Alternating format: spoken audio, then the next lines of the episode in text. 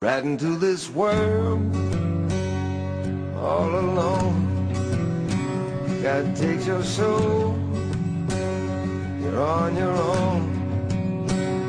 The crow flies straight, the perfect line. On the devil's bed until you die. Gotta look this life in the eye.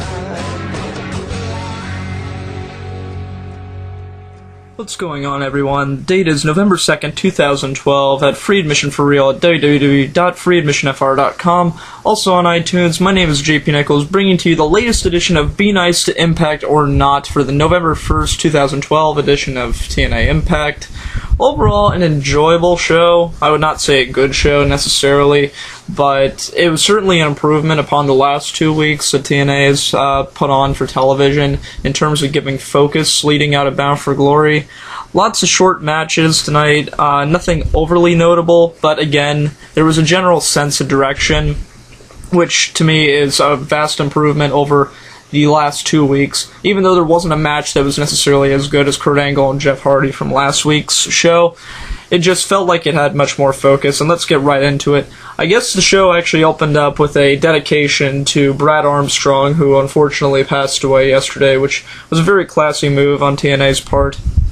We actually opened up the show with Joseph Park, which it's very unfortunate that his entrance was not seen on television, simply for the fact that Joseph Park had some absolutely amazing music to enter to for the live crowd. It almost sounded like an instrumental version of I Want to Be a Hulkamaniac, which got a particularly big laugh out of me. And he was in the ring, ready to wrestle, and he was still acting like a nervous attorney, and says he wanted to challenge a member of Aces and Eights to fight, but because of the civil rights violations committed against him. He explained that Hogan hasn't given him permission to wrestle, but his fellow attorneys at Park and Park found a loophole since this open fight night. This brought out four members of Aces and Eights, which Park was already immediately afraid on account of the fact that he only wanted one of them. But then Kurt Angle ran out and quickly put the punches to them before they decided to gang up on him. Numbers got to them, and then Sting came out with a bat. Aces and Eights bailed. And Sting vowed that a member of Aces and Eights would have their mask ripped off tonight. So, overall, in comparison to the usual opening promo segment that TNA dishes out, this one actually felt more concise and actually put in a general direction to expect for the remainder of the show. Although, it's sort of annoying, in a sense, to say that just flat-out give away that they're going to reveal who one of the members are tonight, although I suppose, you know, it's a promise that should entice fans to continue watching throughout the show, as opposed to just having Sting say, oh, we're just going to fight tonight. You know, it's the usual method that TNA seemingly been going with the Aces and Eights angle. We had Jesse complaining to Tara backstage that he had an ear infection and blamed it on ODB from slapping him last week. And Tara said that he had his back, and Jesse said he needed to be sterilized, so ODB rubbed oil all over him. Yeah. I'll leave it at that. We had Magnus come out, who challenged Samoa Joe. He said that Joe wasn't the image that Impact Wrestling needed for their TV title. He said Joe had a face was very similar to Howard Stern in that he had a face for radio. And Samoa Joe decided to interrupt this, and we had a match between Samoa Joe and Magnus. I don't think the TV title was on the line. I would assume not. They never specified, but I digress. The match itself was actually pretty good for the time it got. Like, they packed in a lot of action in about the 4 minutes that the match actually went on.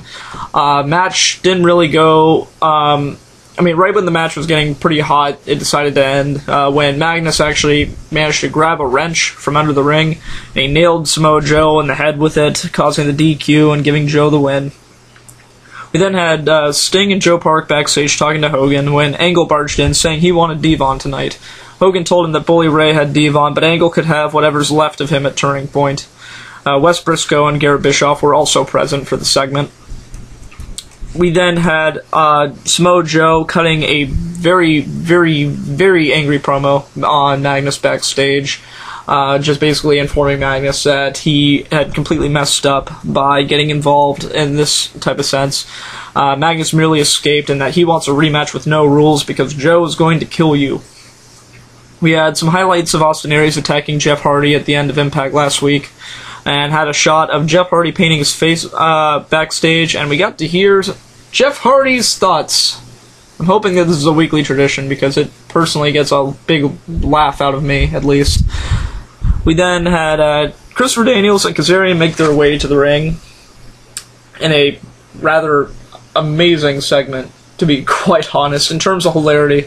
It's, again, unfortunate that they decided to cut to commercial at a point in the segment, but before I get to that, we had Kazarian saying that he was amused that Sting wants to, Heath wanted to unmask the Aces and Eights because he was the biggest frauds in the company are Hernandez and Chavo. Last week they told the truth and apparently offended the Amigos in the back.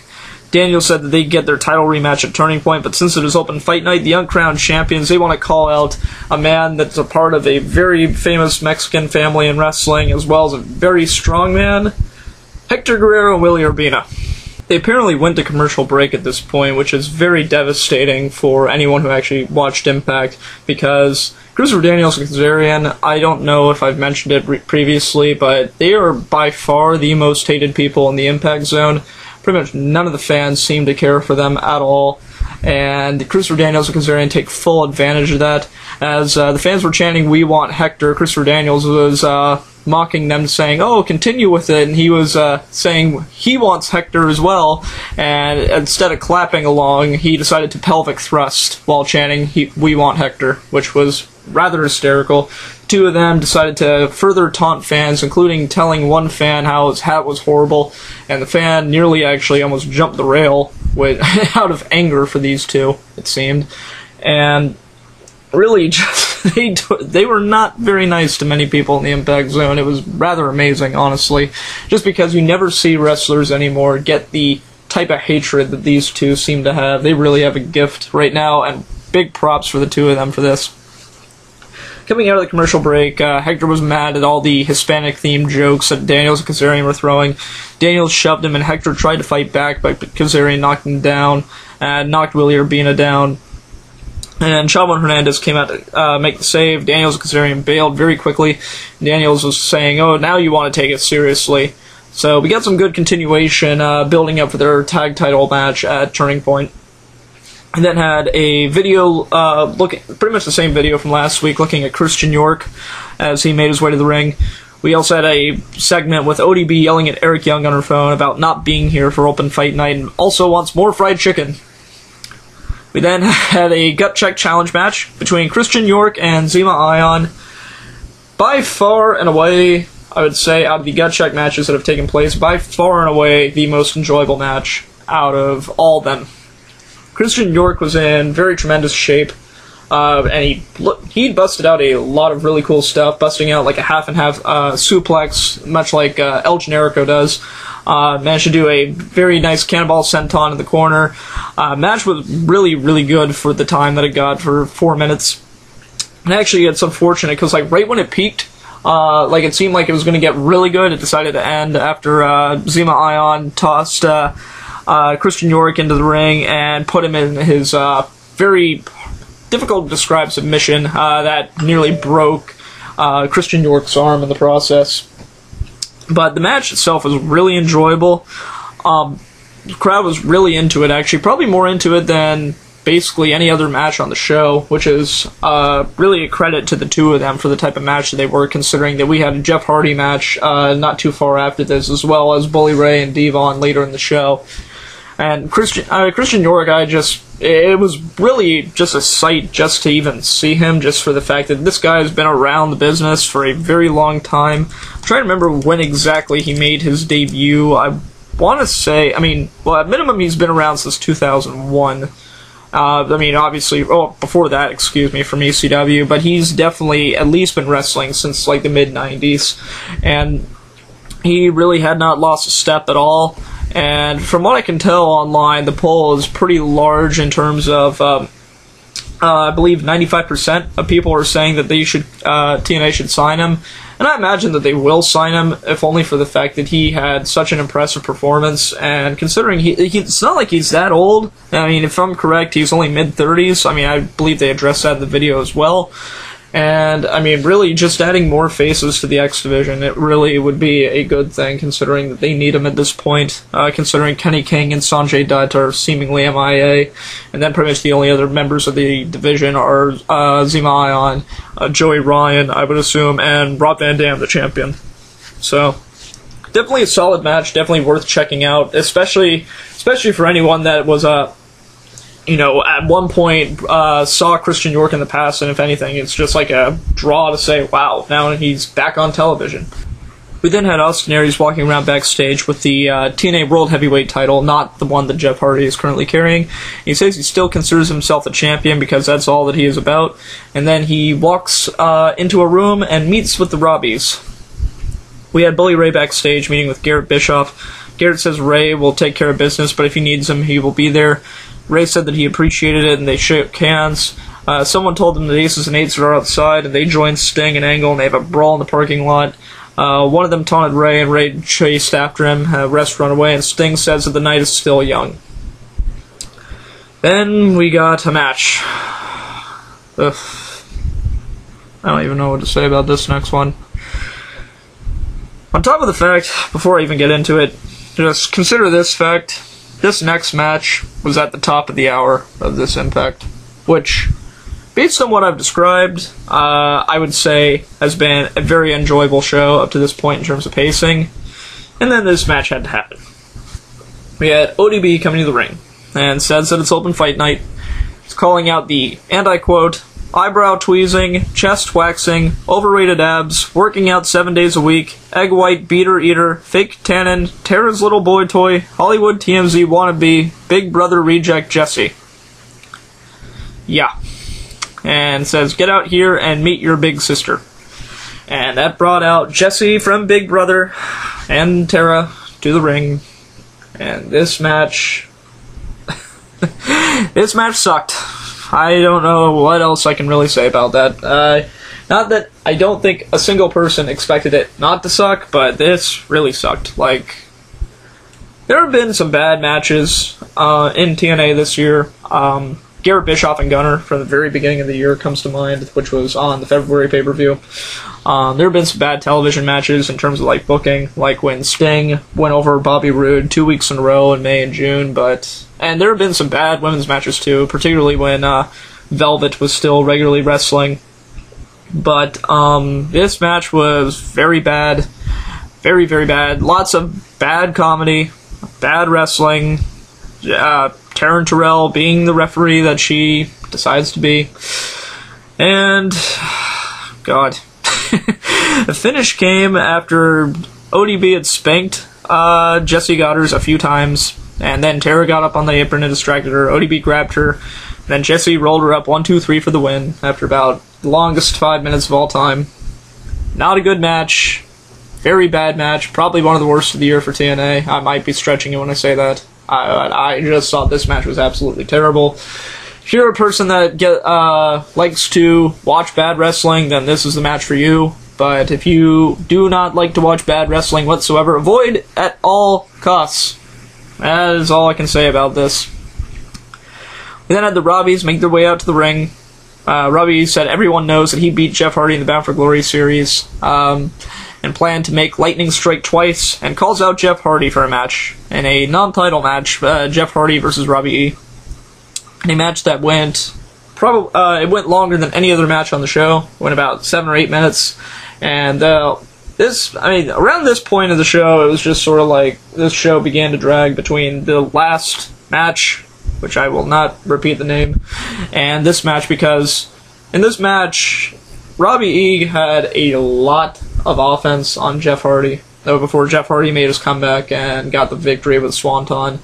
And I just can't quite understand why they decided to do it with this match, because it's like, I mean, Robbie E is like, pretty much beaten absolutely no one in the last year, barring like a few exceptions, Jeff Hardy being one of them, even if that was by a fluke.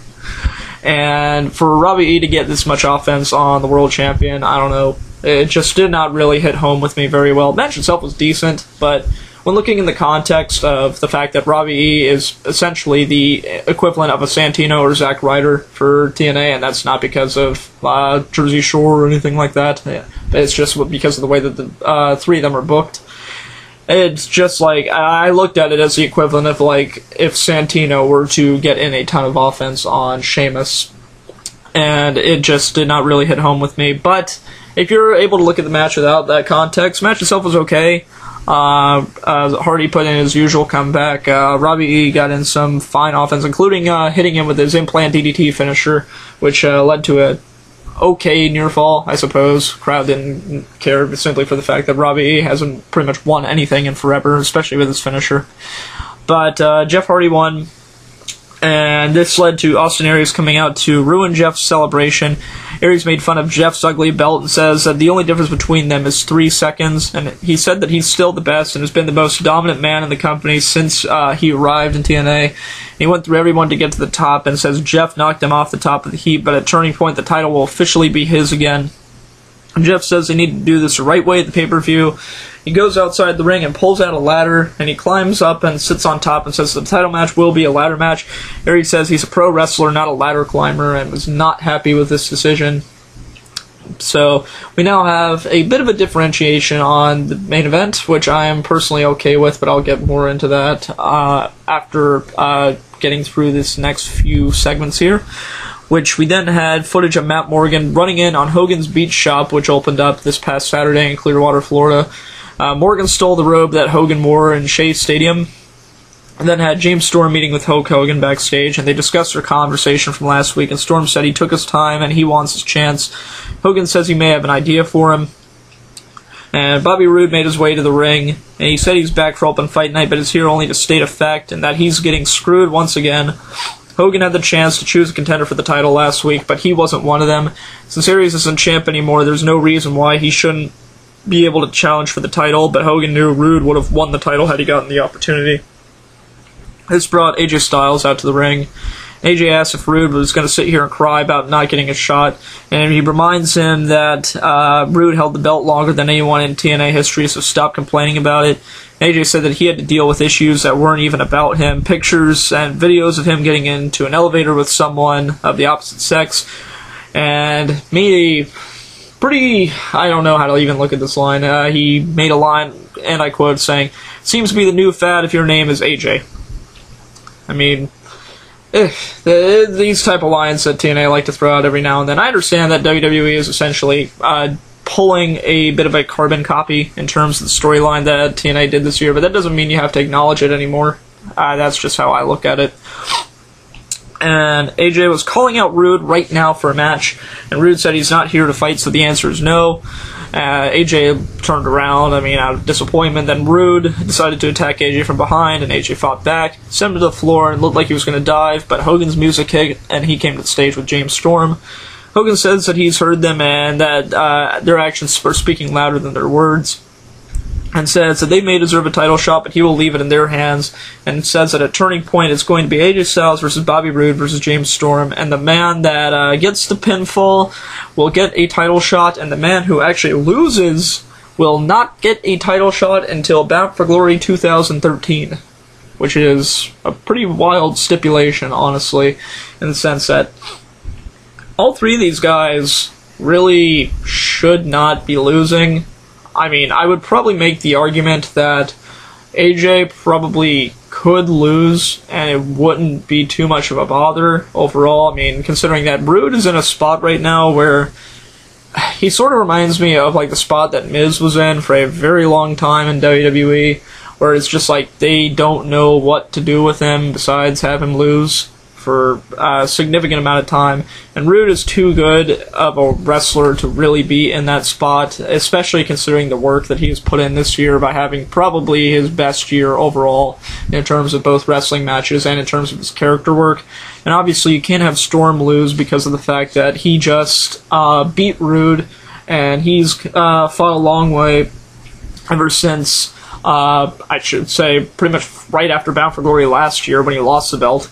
And then you got Styles, who's gone through essentially hell in terms of the storyline with Claire, and he hasn't had a world title shot himself in pretty much a year himself. So it's sort of a weird spot for all three of them, considering that I would make the argument that really Styles would probably be the best prediction to potentially lose, and then maybe by the time comes for Bound for Glory next year, we could get the internet dream match, in a sense, of perhaps Austin Aries. By the time that match rolls around, Aries has regained the TNA title, and then Styles can win the Bound for Glory series, and that sets up Styles and Aries for Bound for Glory next year. But I'm probably getting my hopes up too much in that sense, but pretty interesting match they booked here, honestly. And then we had Joey Ryan and Matt Morgan walking to the ring. Morgan said for years TNA has disrespected and ignored his superhuman talents, so instead of waiting for his chance, he stole the ball, and he started to show up whenever he wants, just to get attention. But that wasn't good enough. He couldn't get Hogan's attention, and says that if Hogan made history with the robe that he is now currently wearing, that is nothing compared to what he will do with it. And he will go through the roster one by one and do so until he owns the world title. Joey Ryan then got the mic and says he now usually avoids VDs, but tonight he calls out RVD and will prove that the X Division title can be X-rated. Very punny Joey Ryan here. And we brought out RVD for a non-title match with Joey Ryan. Match was very short, couldn't really do enough with it. RVD got in some quick moves. RVD went up for the 5-star frog splash, but Morgan pulled Joey Ryan out of the way. Van Dam crashed the mat. Ryan got up, rolled up RVD 1-2-3 to get actually a victory over Van Dam. And after the match, they quickly brawled, and Morgan took out RVD with a carbon footprint. Bit of a weird spot for Joey Ryan right now, considering that he just had all the focus on him in terms of the gut check storyline, and now it almost seems like he's playing second fiddle to Morgan, when in reality I felt that it should have been the other way around, with Morgan being Joey Ryan's bodyguard. But it seems like they have some type of plan for Morgan, so we'll see where that goes. We had Devon and we saw Devon and Aces and Eights out back preparing for Devon's match. Had advertised that AJ Styles is going to face Bobby Roode next week, which, if given time, should be a very good match, as the two usually have with each other. Bully Ray made his way to the ring, and he gave shout-outs to NYC, as and the Northeast as they're going through the current hurricane, and tells him to stay hardcore, stay strong, and that this is for you. Calls out Devon because he wants to kick his ass. Devon came out alone. Bully Ray and Devon... Ray kept repeatedly trying to go after Devon, but Devon would not get in the ring. Ray went outside, grabbed a table, and slid into the ring and set it up, and calls Devon to come in. Devon slowly enters, but then he backs off again, and he called in the troops, and many members of Aces and Eights came out to the ring and got in the ring. The match was pretty much thrown out at this point. Ray grabbed a chain and was holding off all the Aces and Eights until we had Angle, AJ, Storm, Chavo, and various others came out to have a big brawl in the ring, typical Aces and Eights brawl, and then it ended up leaving Devon and Ray alone, and Ray dropped Devon with a few punches here and there. He moved the table, and he was looking to powerbomb Devon. Ray gets jumped by a member of the gang, preventing that from happening, until we got Joe Park arriving, and he wanted to fight, but got beaten down. He was starting to fire up, and then he managed to unmask one of the members and revealed Luke Gallows, to which the crowd really did not react well at all. I particularly noticed that in the building. And Gallows managed to chokeslam Joe Park through the table that was set up in the ring. And Angle and Sting chased them to the back, and at this point, I believe the show faded to black. After Joe Park, after the show went off air, Joe Park was helped to the back with the mask in hand, proud of at least managing to reveal one of the members. So, overall, I mean, it was like this brawl in particular was, I would say, better than what the usual brawls have been in the past, if only for the fact that we now have actual advancement in the story. I mean, because this Aces and Eights story has been going now for a long time. It's been going pretty much now for 5 months up to this point, and we only knew Devon. It would really, I would even question how much they actually had Devon's involvement planned 5 months ago. And at least we knew that Luke Gallows was going to be a part of it, and we at least do have now him confirmed as a part of the group. And at least overall, Again, like I had said at the beginning about this Impact, it had much more flow to it. I actually had a lot of storyline advancement because we now have quite a few matches set up for Turning Point, which I will now get into. We now have Austin Aries challenging Jeff Hardy for the world title in a ladder match. We then have the aforementioned triple threat of AJ, Roode, and Storm, with the winner getting a shot and the loser not being able to get a title shot for basically a year. We have Chavo and Hernandez defending the tag titles against Christopher Daniels, Kazarian. And we have a no-DQ TV title match, actually, between Samoa Joe and Magnus. And on top of that, we have like a few other indicated matches, such as Joey Ryan and Rob Van Dam, more than likely, as well as seemingly Kurt Angle and Devon, more than likely, and probably another Aces and Eights match, and probably ODB and Tara for the Knockouts title. So, at minimum, a couple weeks out, we actually have a general direction in terms of where we're going for the pay-per-view, so overall, thumbs up in that sense. As far as, like, the show itself, there were some entertaining promos tonight, in particular. Like, I thought the open... Really, the first hour of the show, I thought had a really good pacing to it, between the opening promo, Joe, Magnus, Christian York and Zema Ion, the Daniels Kazarian promo. It's just that ODB Jesse Godderz match really hurt the flow of the show. And then Hardy and Robbie E, well, not a bad match necessarily out of context. It also really didn't do a lot. And really, it's also pretty weird in the sense of, not to make a lot of WWE TNA comparisons, but a lot of people, and of course, that watched WWE television earlier in the year, very much so complained the world title wasn't getting the main event spotlight when Punk was champion. Instead, Cena got the main event spotlight. And seemingly here, we had the same issue as we had the top of the hour segment involving Jesse Godderz and ODB, with the world title following that, while the Aces and Eights occupied the main event segment, wherein the world title really should be the most important thing. And TNA was actually pretty good with making that known, that the world title should be the most important for pretty much a good portion of the last year, but ever since this Aces and Eights storyline really picked up, they've really seemed to sort of forget about that, which is unfortunate. But, again, overall some enjoyable stuff tonight, I would say. Check out the Christian York Zema Ion match as far as, like, probably the best match of the show. Check out some of the promos as well, particularly probably the Daniels Kazarian promo for some serious hilarity. Probably even, I would even say, maybe even check out the Roode AJ promo. And hopefully they have a very good match next week as well, considering that that's also a program that really should be a lot bigger than it is, because of the fact that you have Storm and Roode, who just had a very serious blood feud. Both of them are gunning for the world title, and then you got Styles in there, who's seemingly fresh out of seemingly being in, not necessarily limbo, but stuck with, Claire Lynch for as long as he was, and then just going after the tag titles with Daniels and Kazarian. Now that that's seemingly done, and he's starting to move on, you now got him potentially back in the world title picture, which is always a good thing. But it really should be something that both this and the Aries and Hardy feud should seem bigger than Aces and Eights, but unfortunately both of them are playing second and third fiddle. But overall, like I said, an enjoyable edition of Impact. And as far as recommendations go, again, if you really do like bad wrestling, I would probably encourage you to watch ODB and Jesse, but if you cannot stand it, avoid at all costs. So that wraps it up for this particular edition of Be Nice to Impact or Not.